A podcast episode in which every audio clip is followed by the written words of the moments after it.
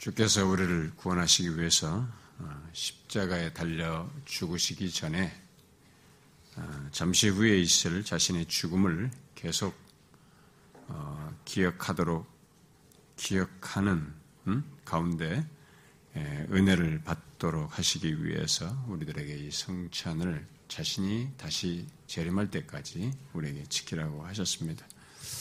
그래서 이것은 단순히 무슨 유언적 행사가 아니고 하나님께서 이것을 통해서 우리에게 은혜를 주시기 위함입니다. 우리가 나중에 확신에 대해서 살필 때도 끝자락에 가서 아마 살피겠습니다만 이 성찬은 구원의 확신과도 많이 연관되어 있습니다.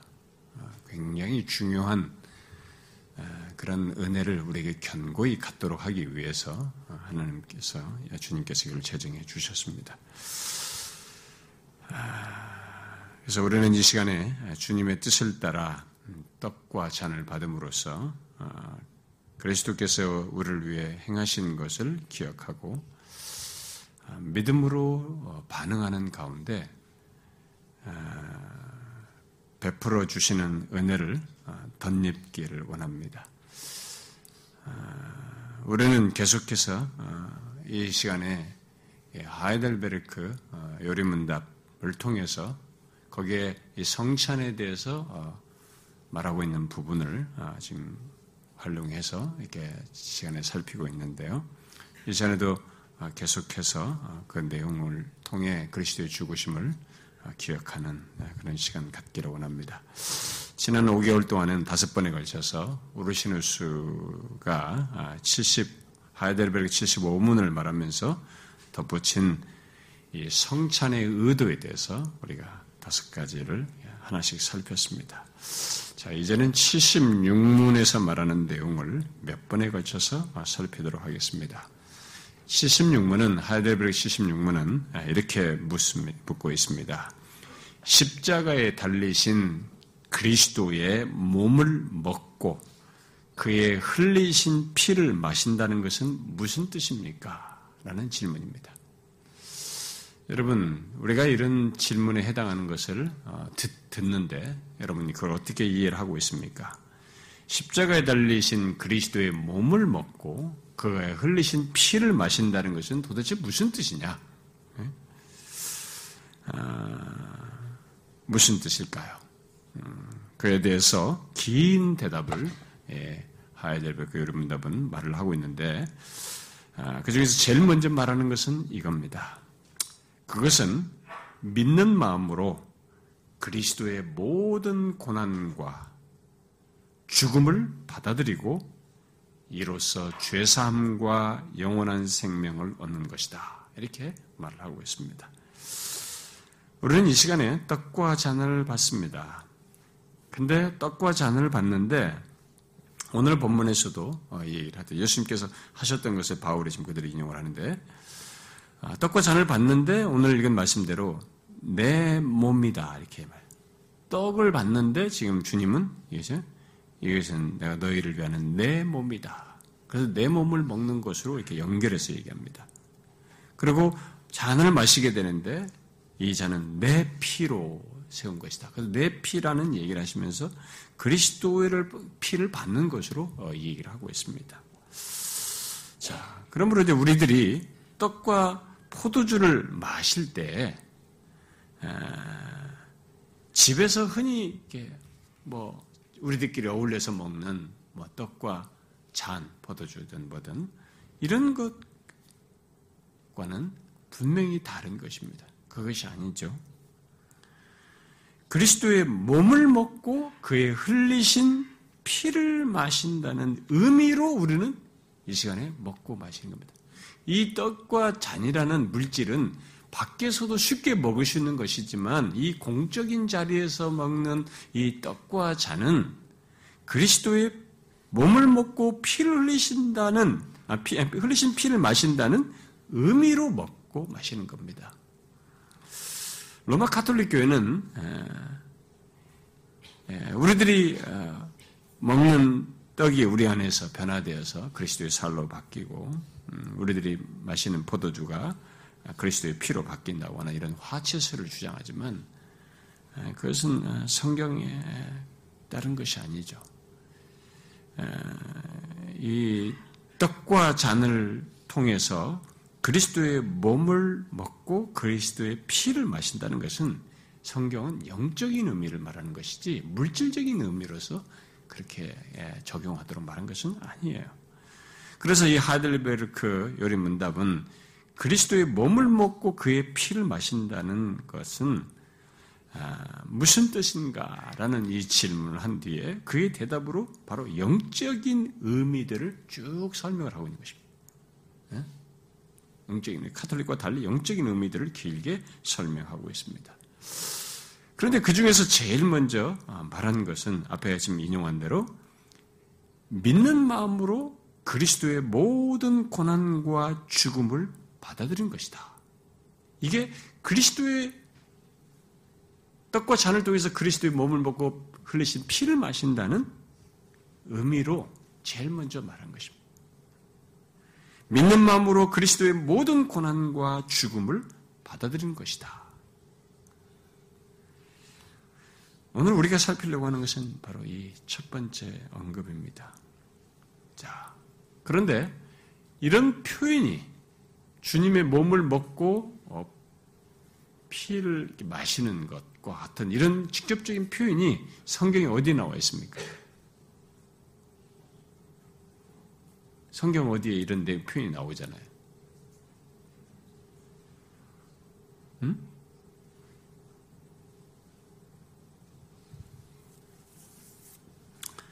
옛날에 그 어? 윤 목사님 요한복음 할 때 나오더구만.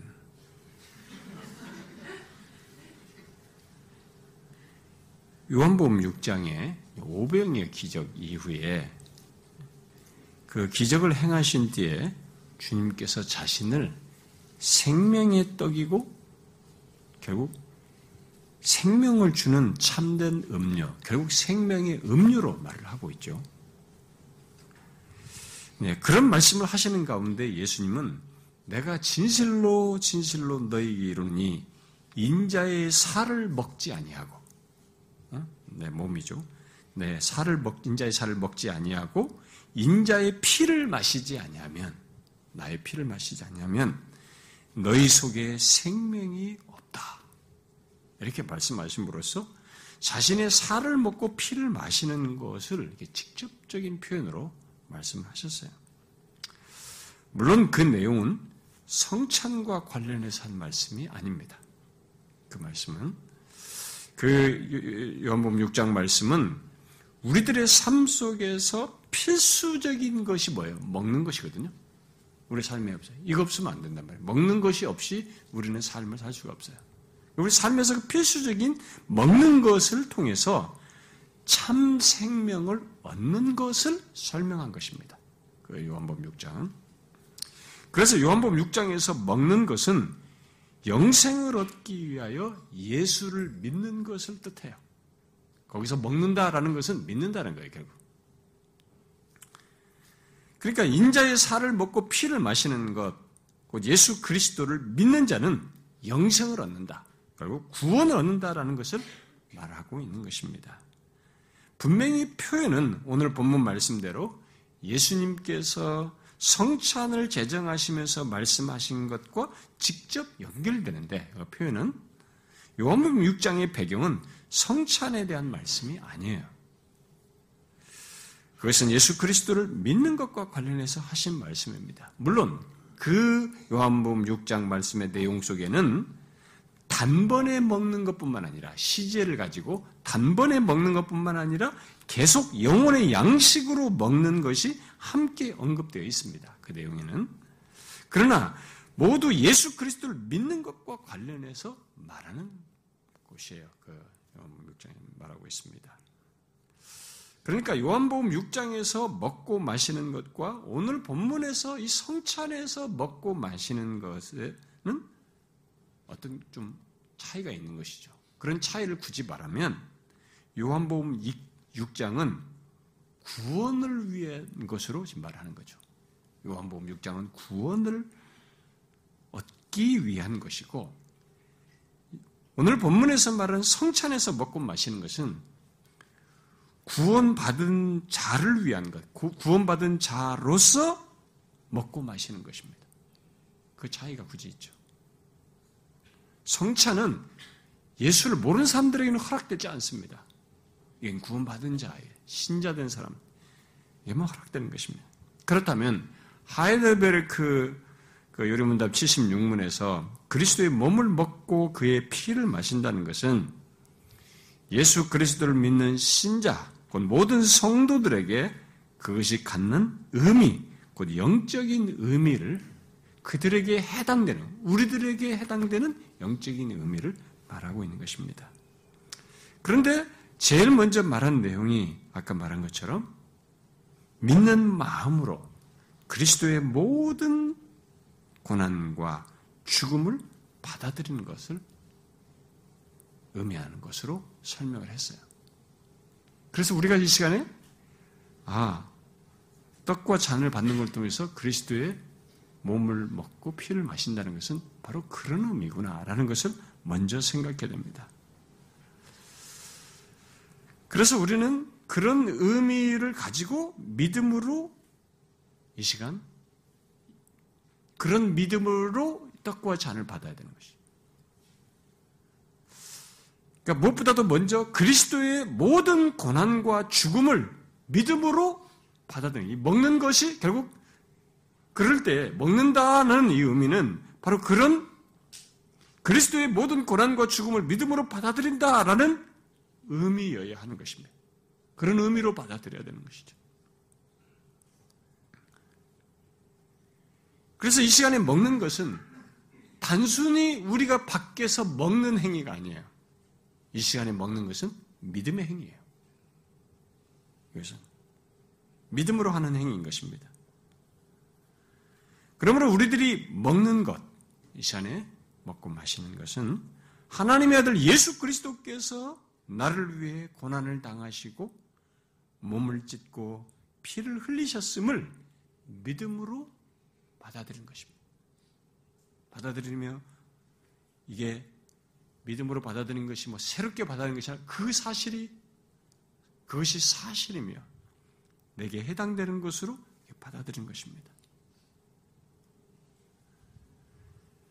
떡을 먹으면서 우리는 그리스도께서 나를 위해 고난당하시고 몸을 찢으신 것을 믿음으로 받아들이고 또 잔을 받아서 마시면서 우리는 그리스도께서 나를 위해 기꺼이 모든 질고를 지고 또 모든 고난을 다 당하시다가 마침내 나의 죄를 사시려고 피 흘리셨다고 하는 것을 믿음으로 받아들인 것이어야 합니다. 성찬은 성찬을 참여하면 자동적으로 우리에게 어떤 일이 일어나는 것이 아닙니다. 성찬 자체에 어떤 마술적인 것이 있는 것이 아니에요. 이 시간에 중요한 것은 먹는 것이 믿음의 행위인 줄 알고 이 시간에 믿음으로 반응하는 것이 중요해요. 바로 그리스도께서 나를 위해서 고난당하시고 죽으셨다는 것을 받아들이는 음? 그 믿음이 중요한 것입니다. 이 믿음이 없다면 그런 믿음으로 성찬에 참여해서 떡을 먹고 잔을 받지 않는다면 우리가 받는 성찬은 별 효력이 없습니다. 다시 말해서 우리의 은혜의 방편이 되지 않아요, 자기에게. 성찬을 집례하고 인도하는 제가 아무리 거룩하게 이 시간을 위해서 거룩한 모습으로 다 준비되어 했다 하도 또 이 성찬 자체가 어떤 구별되어서 어떤 이것이 아주 아무리 거룩하다 할지라도 이것들 자체는 아무 효력을 가지지 않아요. 오직 믿음을 믿는 마음으로 참여할 때야 이 성찬은 효력을 갖게 됩니다. 은혜의 방편으로서 우리에게 은혜의 시간이 되는 것입니다. 그러므로 여러분, 떡을 받고 잔을 마실 때 그리스도의 몸을 먹고 그의 피를 마시는 것의 의미를 믿음으로 받아들이는 이 시간이 되어야 합니다. 여러분들이 그러셔야 합니다. 믿음으로 받아들여야 돼요. 믿음으로 그리스도께서 나를 위해서 고난당하시고 죽으셨다는 사실을 떡과 잔을 받으면서 믿음으로 반응하셔야 돼요. 받아들여야 됩니다. 그게 사실입니다. 바로 나의 끔찍한 죄, 누구도 해결 못하는 그 죄, 그리고 영원히 받을 형벌의 무게가 있는 그 끔찍한 죄를 지시고 죽으셨다는 것을, 바로 나의 죄를 지시고 죽으셨다는 것을 믿음으로 받아들여야 됩니다. 이것은 성찬이 아닐 때에도 우리가 믿음으로 생각하고 믿음으로 반응하고 믿고 있는 사실이지만 이 반복대로 주님 오실 때까지 지키라고 하는 이 방편을 통해서 떡과 잔을 받을 때 바로 내가 지금 그리스도의 몸을 먹고 피를 흘리신다. 피를 마신다. 결국 그리스도께서 나의 죄를 지시고 몸을 찢고 피를 흘리신 것이 사실입니다라고 하는 것을 믿음으로 받는 이 일을 해야 한다는 것입니다. 떡과 잔을 받을 때 그리스도께서 당하신 그의 고난과 죽음이 나를 위해 일어난 것이라고 하는 것을 믿음으로 받아들여야 되는 것입니다. 죄 없으신 그가 질고를 지고 수치와 모욕과 온갖 고난을 당하신 것이 바로 나를 위해 일어난 것이라고 하는 것을 받아들여야 하는 것이죠. 또 그에게 가시관을 쓰고 옷을 벗긴 채 채찍질을 가하고 결국 손과 발에 못을 받고 십자가에 매달아서 조롱하고 마침내 그를 거기에 매달게 된 이 모든 것이 나를 위해 일어난 것이라고 하는 것을 받아들여야 하는 것입니다. 그리고 세 시간의 어둠 속에서 내 죄의 그 무서움을 내 죄가 주는 그 영원한 형벌의 무게와 고통을 그가 다 담당하시기 위해서 거기에서 고통을 당하셨고 고난을 당하셨고 그런 가운데서 엘렐릴라마 사박다니라고 외친 것이 다 나를 위한 것이라고 하는 것을 나를 위해서 일어난 것이라고 하는 것을 믿음으로 받아들여야 하는 것입니다. 떡과 잔을 받는 것은 그런 것이 사실인 것을 믿음으로 받는 행위여야 한다는 것이죠. 그가 옆구리에 창을 찔리고 죽임을 당하여 마침내 죽으실 수 없는 그분이 죽으시고 우리와 같이 비천한 자들의 땅에 묻히는 것처럼 묻히신 것이 나를 위해 일어난 것인 것을 받아들여야 하는 것이죠. 이 시간에 떡과 잔을 받을 때 그런 믿음으로 그것이 다 나를 위한 것이요. 나를 위한 그리스도의 고난이고 죽음이라고 하는 것을 받아들이십시오. 여러분들이 떡과 잔을 받을 때는 그것을 가질 때만 그렇게 믿음으로 받아들일 때만 의미가 있어요. 은혜가 되는 것입니다. 사랑하는 지체 여러분, 우리는 잠시 후에 떡과 잔을 받습니다. 이 하이델베르크 질문대로 생각하셔야 됩니다. 그리스도의 몸을 먹고 그리스도의 피를 마시는 것입니다. 그 의미는 물질적인 의미가 아니라 영적인 의미입니다. 바로 이것이 나의 죄를 지시고 몸을 찢으시고 피를 흘리신 것입니다. 그게 사실입니다. 나의 죄의 무게와 그 무서움을 가공할 만한 공포와 그 형벌을 치셔서 된 것입니다.